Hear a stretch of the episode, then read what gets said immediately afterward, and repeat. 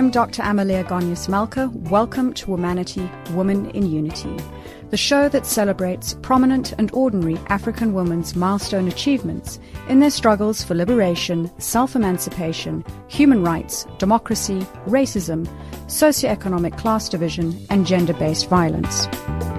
Joining us today is the Ambassador of Turkey, Ayşegül Kandaş, who is accredited to South Africa, Lesotho, and Eswatini. Welcome to the show. Thank you. Ambassador, your career in the Foreign Service has taken you to several countries like Azerbaijan, Germany, Cyprus, and now sees you taking on a portfolio in Africa. Can you please share with us two or three important landmarks in your career to date? Yes, of course. First of all, before getting to my career, I think the biggest landmarks uh, I had was in my education. Uh, I was born in Istanbul, and when I entered an American high school, that was one landmark uh, in my whole life uh, the private American college called Robert College in Istanbul. Uh, after that, when I entered an American university, Bosphorus University in Istanbul again, that was another landmark. Then, when I won a Fulbright scholarship to do a master's in the US, that was the third landmark. Why? Because these, this type of an education really opened doors for me to uh, to go abroad, to discover myself, uh, to start focusing on my targets, and to become a diplomat.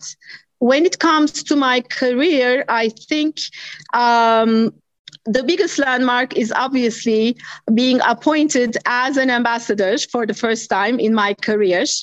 And as an ambassador to South Africa is a huge landmark. And uh, one earlier one was uh, when uh, our Ministry of Foreign Affairs, which is our DIRCO, uh, sent me to get a master's in EU affairs to College of Europe in Bruges, Belgium. That was a landmark also because it changed kind of the course of my career. My uh, diplomatic career has been uh, mostly focused on European Union affairs uh, both in Ankara and uh, when I'm when I was abroad. Uh, so I can talk about these landmarks so far. It's so interesting when you talk about education as a mechanism to be opening doors not only to opportunities from an employment perspective but also in terms of self-discovery and it's one tool that i've found features predominantly on the show with women as a means of empowerment and not just for bettering their own lives, but also as a tool for bettering the lives of their families. Yes, definitely. I think I believe in the power of education because it it broadens your horizons. It's all about learning, learning about life in general. And one big tool is obviously education and the schools you go to. The fact that I uh, ended up going to the best schools in Turkey really advanced my career i think that was a big uh, big factor i didn't just go to any school and these are through exams so that was lucky otherwise uh, local schools probably would not um, advance my career so much in the end that's what i believe quality education. And as you say, winning that Fulbright scholarship must have been a, a fantastic form of recognition. Um, I believe um, so. I ended up, uh, I wasn't satisfied uh, with just uh, being a career woman. I wanted to learn a lot uh, so a big part of me is academic. I ended up doing four different masters on four different subjects. Uh, this doesn't necessarily help my career. Do you see what I mean? It's it's also about the power of knowledge, and uh, it's about curiosity. I think in life, one of the key things in life is I think curiosity and watch watch what you are curious for, as the saying goes. And one of my favorite, in fact, all time quotes is from Dr. Seuss, which goes to the effect of the more that you read, the more that you know, the more that you know, the more places you go. Very good. Yes, I'll, I'll write it this down. Thank you. Given that a lot of your expertise and focus has been within the European Union, was Africa ever part of your plans and on your wish list? Um, not really, because by the time at the end of 28 years at the Foreign Service, by the time I came to the stage where I would be appointed as an ambassador. Um, there was basically you are not giving given any choices. The president appoints you, and you have no idea where you will be sent to. Nobody is uh, really given any any kind of. It's not a choice thing at that stage. It is wherever um, they send you. And I was telling my friends and people who asked me uh, that I would probably be sent to Africa, but I don't think I was really meaning it. Um, people were saying, "Oh, you'll get sent to the Far East." You know, the the trend is usually there are many women ambassadors right now serving in Africa. So there is such a trend, and also the Far East. So I was thinking probably the Far East, somewhere in the Far East. Asia. It's quite interesting on th- that dynamic of you don't know where you're going to go. It must be fairly exhilarating and exciting, all blended in at the same time. But now you're here, you represent Turkey in three African nations South Africa, Lesotho, and Eswatini. Can you tell us about some of the objectives that you want to accomplish in your term? Yes, uh, first of all, this is my first year in South Africa. Uh, recently presented my credentials to those countries. Um, these are small countries compared to Turkey in terms of population and area, obviously. So, depending on the contacts I already have, my initial contacts with the government and the kings of these countries, uh, I can say my principal objectives are to bring in investment, Turkish companies, bring in uh, investment, increase trade, because we don't even have uh, Turkish citizens there. We have just a few in each one of these countries. It's not about consular work, but what they need is more development cooperation projects. What they need is scholarships, projects for women and the youth, uh, and so we have as an embassy i have i'm lucky to have three instrument, instruments. I have a development cooperation agency located in pretoria. Through that agency it is called tika we can do lots of projects women empowerment projects for instance which we have already started in lesotho. I have a cultural diplomacy institute in Johannesburg, which is called Yunus Emre Institute, we do lots of cultural programs. So through that, uh, we could do joint projects with these countries. Plus, uh, the Turkish government gives scholarships, full scholarships to university students, master's, doctorate, or BA. So they could make use of those, which they are already. It's been going on for, for some years. Um, plus, the human to human contact. So when I come to South Africa, the human to human touch is very important. Of course, uh, the classical uh, job of an ambassador is, of course, to improve economic relations, cultural relations, tourism relations, but we need to be uh, result oriented. We have certain amounts of time that we spend in this country. We need to make a difference. Uh, that's why my main uh, target is to close the psychological distance. There's a big physical distance between our countries. With Turkish Airlines, uh, it's nine and a half hours flight, no stopovers to Istanbul uh, from South Africa. I feel there's a psychological distance. Both countries, the peoples do not know much about each other. So, in addition to another tool I have, which is DSTV channels, uh, where there are Turkish soap operas, five or six of them being shown on ETV, in addition to that, which is soft diplomacy, I need to bring in more instruments uh, to familiarize the two countries to increase the touristic uh, relations, to increase the number of tourists going back and forth. Of course, uh, increasing investment and trade in both countries, which might be tough at times because it also depends on the economies of both countries. Uh, what I'm trying to say is my main aim is to increase the visibility of Turkey, to bring in Turkey in the public, uh, in the media and the public opinion in a positive light, and to increase the visibility of South Africa.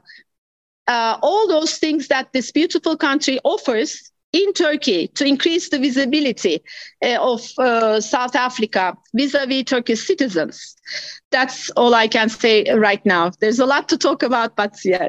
There's certainly this mutual benefit that you're trying to extend as a, as a bridge that closes, as you were saying, the psychological gap. Because, yes, physically we are quite distant.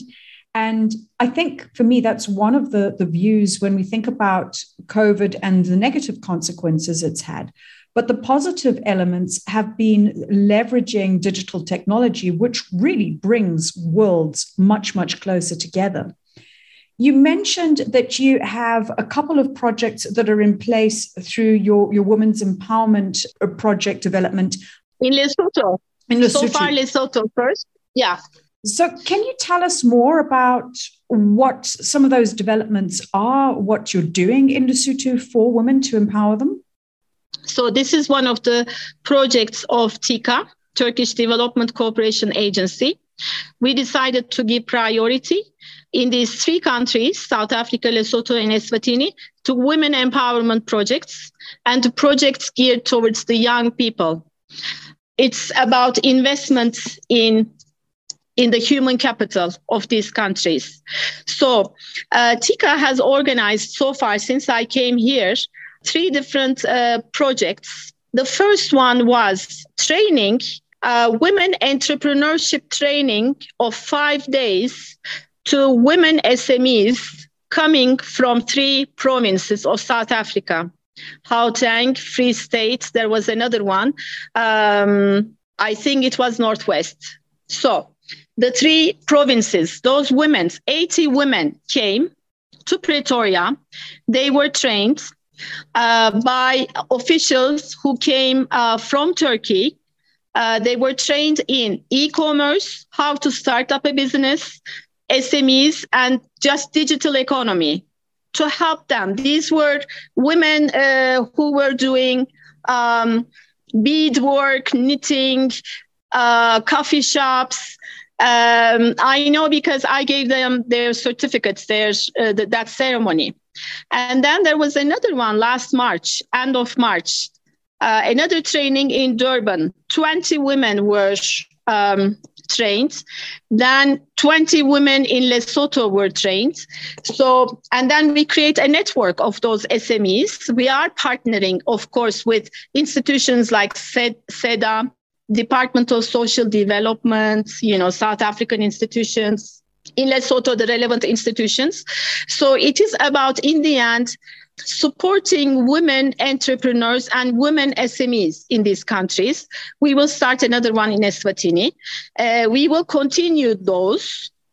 So we are promoting this in cooperation with those embassies of these four countries. And we will do one more in September.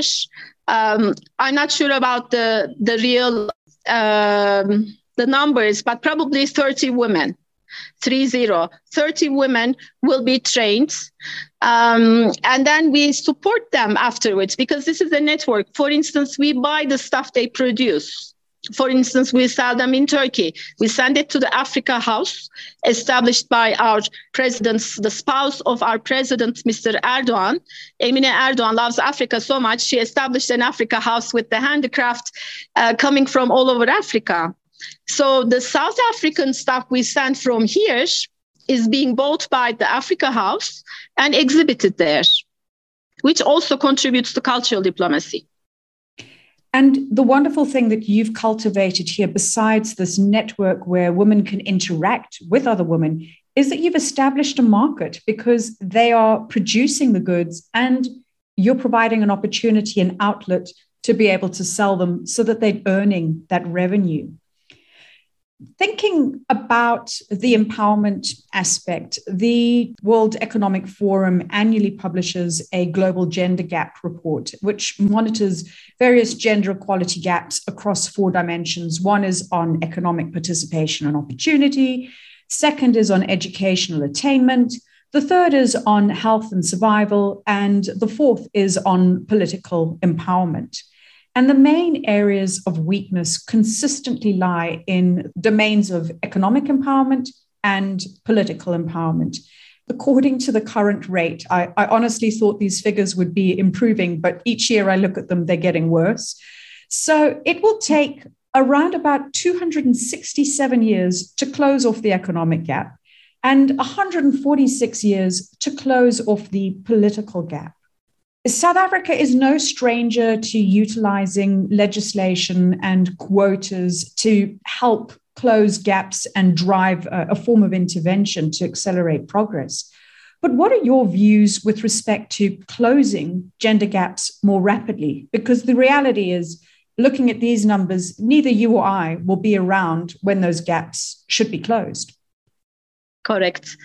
Yes, it's an ongoing issue that we are faced with every single day in every single country of the world just the degree of the challenge varies from country to uh, to country. When I came here, I must say I was amazed by the presence of women in politics and in economics here in South Africa.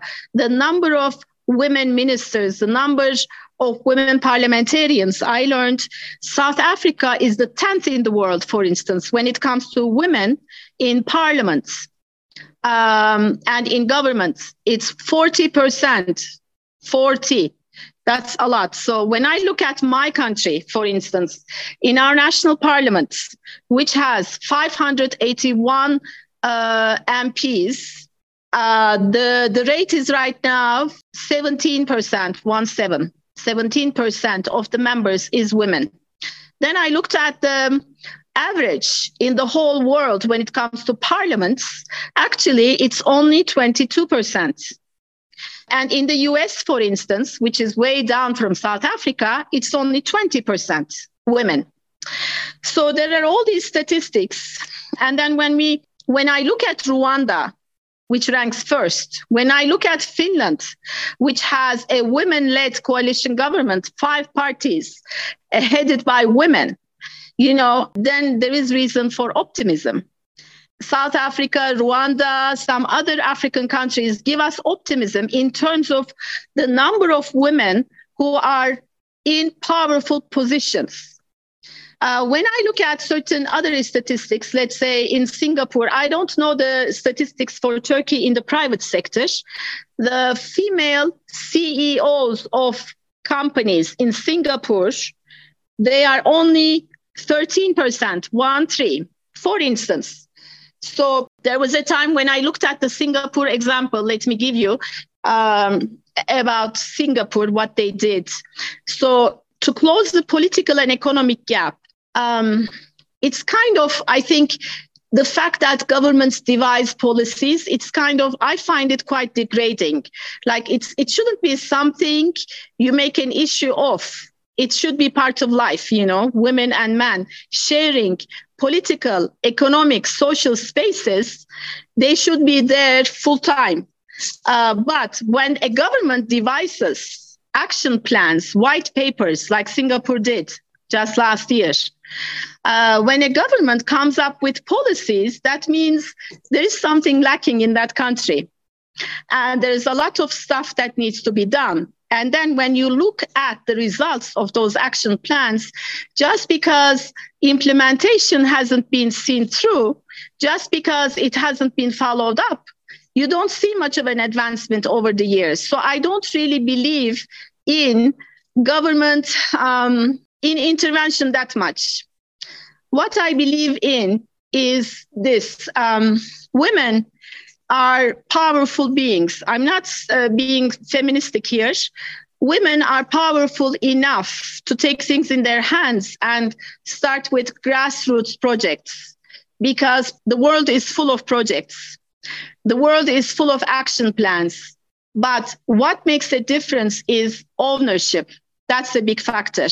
If women devise and own their own projects, they can go a long way. They can send the right signal to men. Second factor, I think, is education. Education starts in the family. And um, whether you have good schools or not, uh, I was in a rural village with the tribal chief and because I want to learn about the cultures. So I was in, a, in the Zulu land.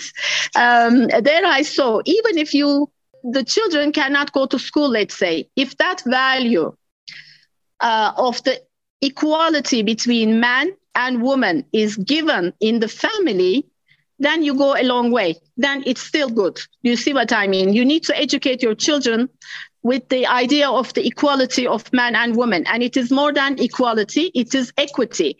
Equity is something that goes beyond that.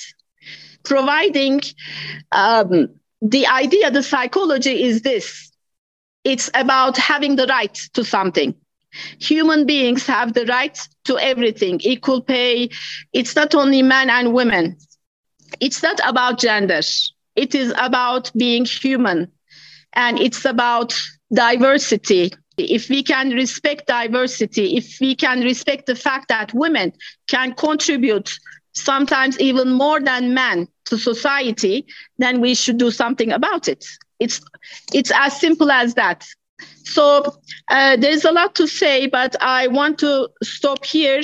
There's a lot to do, but it should start from women themselves, I think. Let's say simple, simple projects, simple NGOs, let's say, a, a, simple project, women coming together, the power of women. It is not empowerment of women, it is the power of women. It's all about that. Women do not need empowering actually. I think it's an, it's not a good term. I don't like that term. They are intrinsically they are by themselves powerful. They are the founders of the family. They raise the kids they raise the kids who become the men of the of the commercial and the political world. So women are powerful.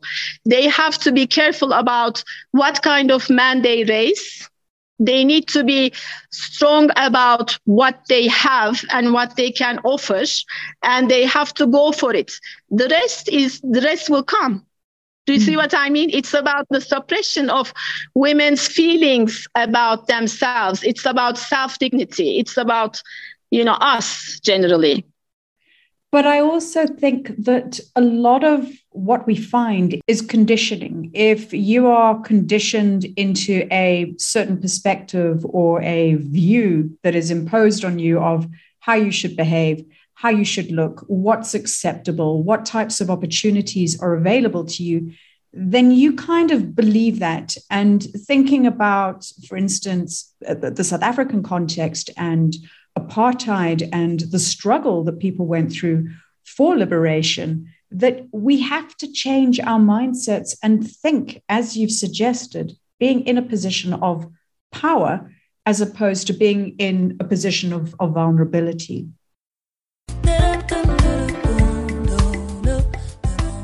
Hi, this is Lira, South African Afro soul singer and songwriter.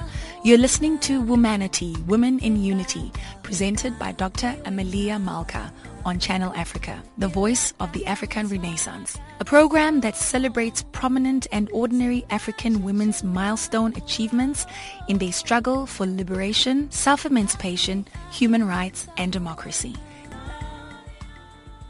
Today, we're talking to the ambassador of Turkey, Ayşegül Kandaş, who is accredited to South Africa, Lesotho, and Eswatini.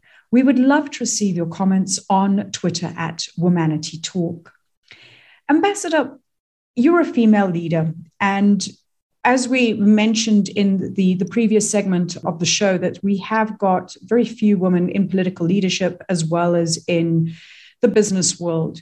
And as a female leader, you it often touches on sensitive points, be it culture, religion, and tradition.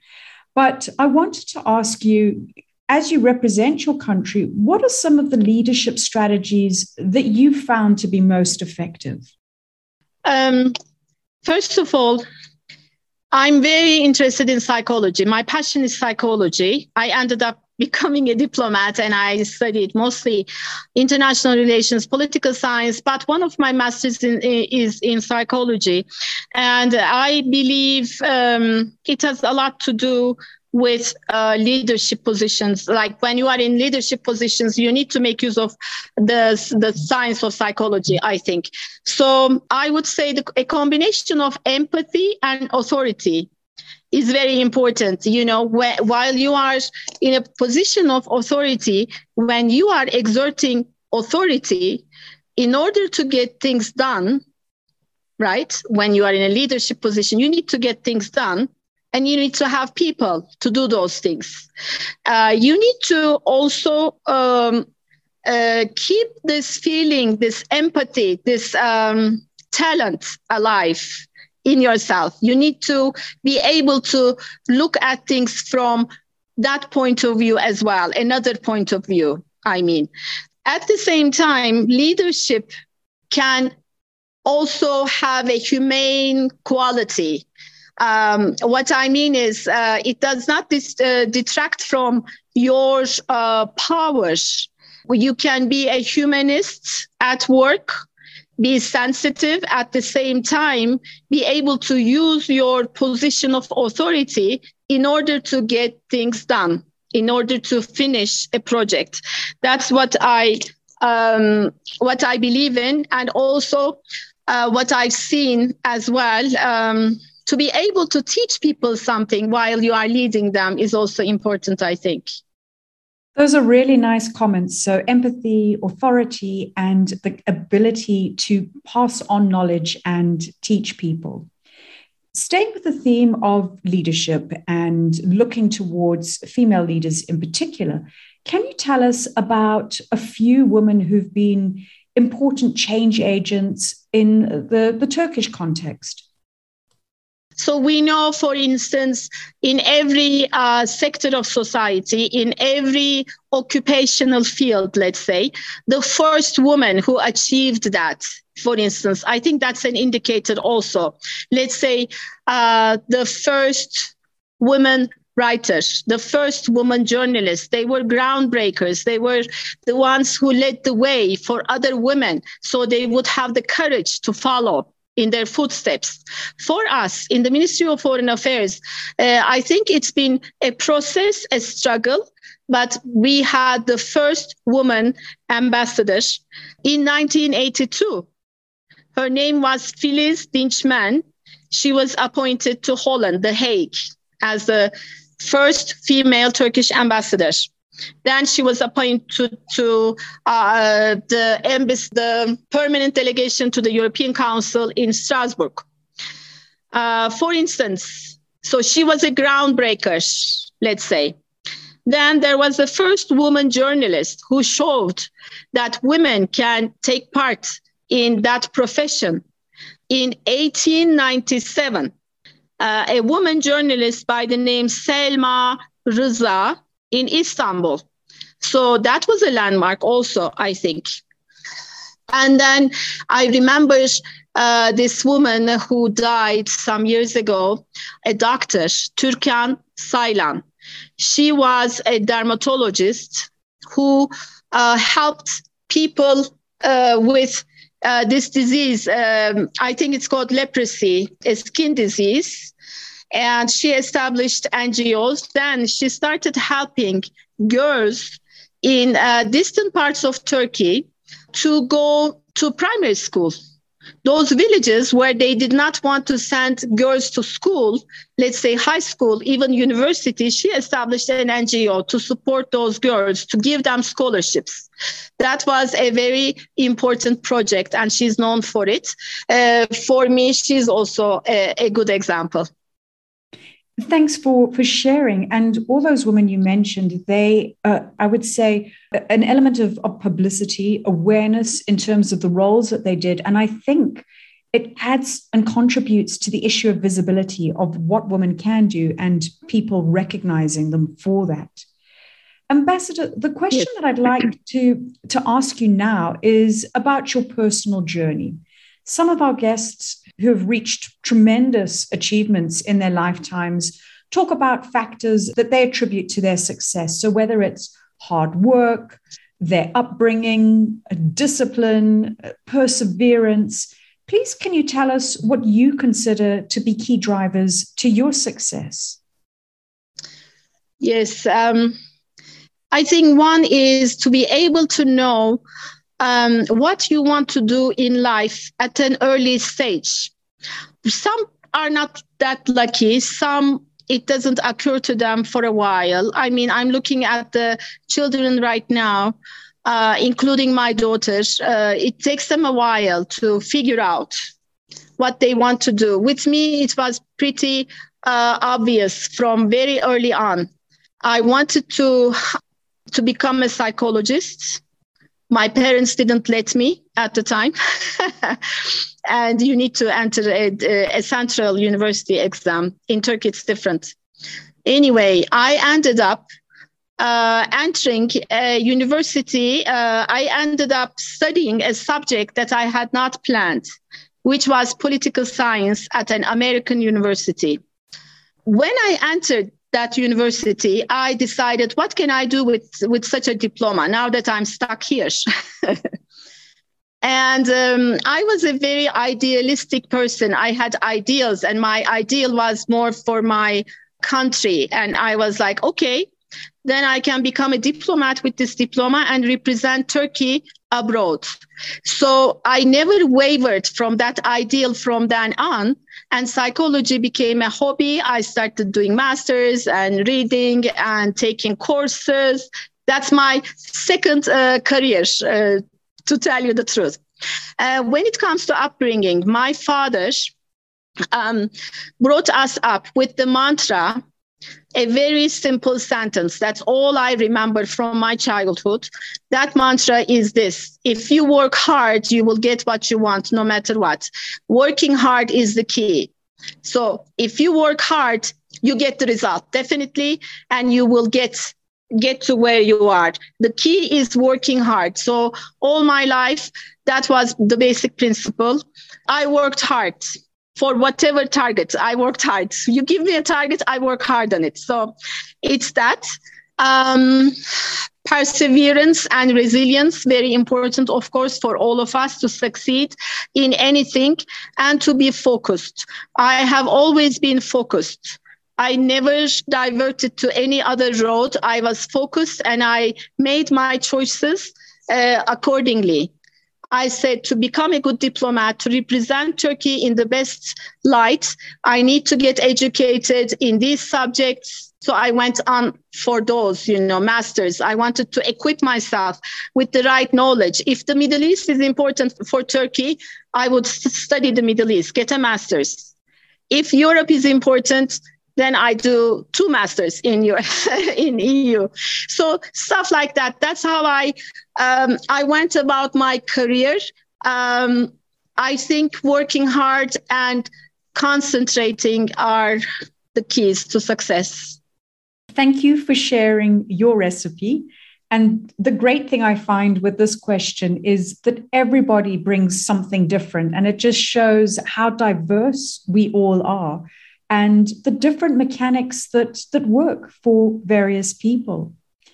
Ambassador, lastly, as we close out our conversation today, please can you use this platform to share a few words of motivation or inspiration to pass on to girls and women who are listening to us today? Um, thank you, first of all, for giving me, me this opportunity to express myself. I think for especially young, I have a daughter myself who is, who, who is in matric years, almost 18 years old. Um, I think um, life is really about choices. And life is also about where you direct your curiosity to.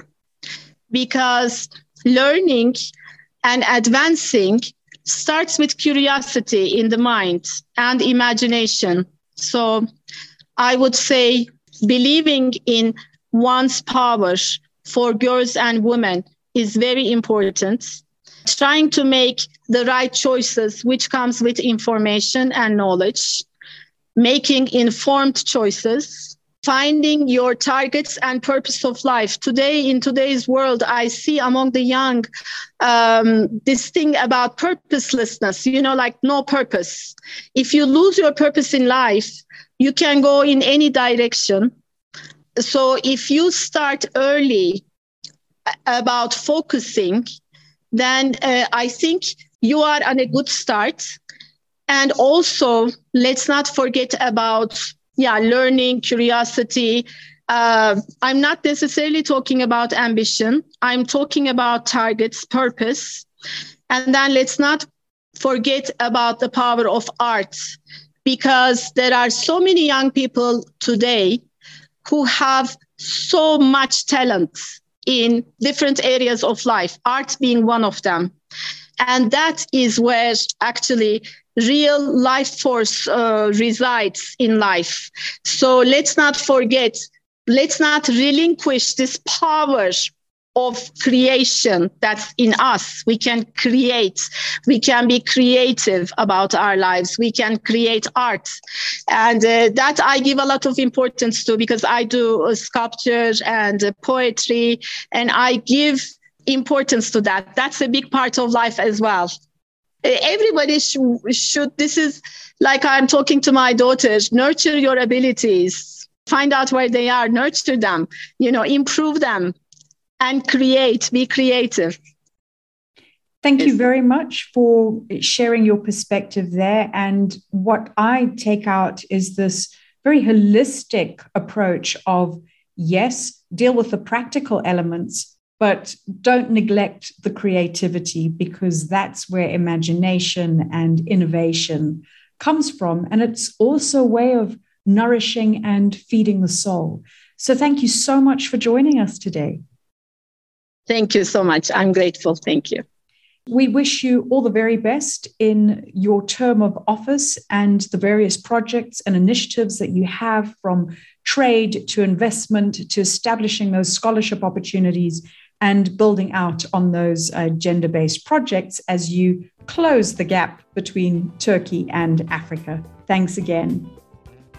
Thank you. You have been listening to Womanity, Women in Unity on Channel Africa, the African Perspective. And we have been talking to the ambassador of Turkey, Ayşegül Kandaş, who is accredited to South Africa, Lesotho, and Eswatini.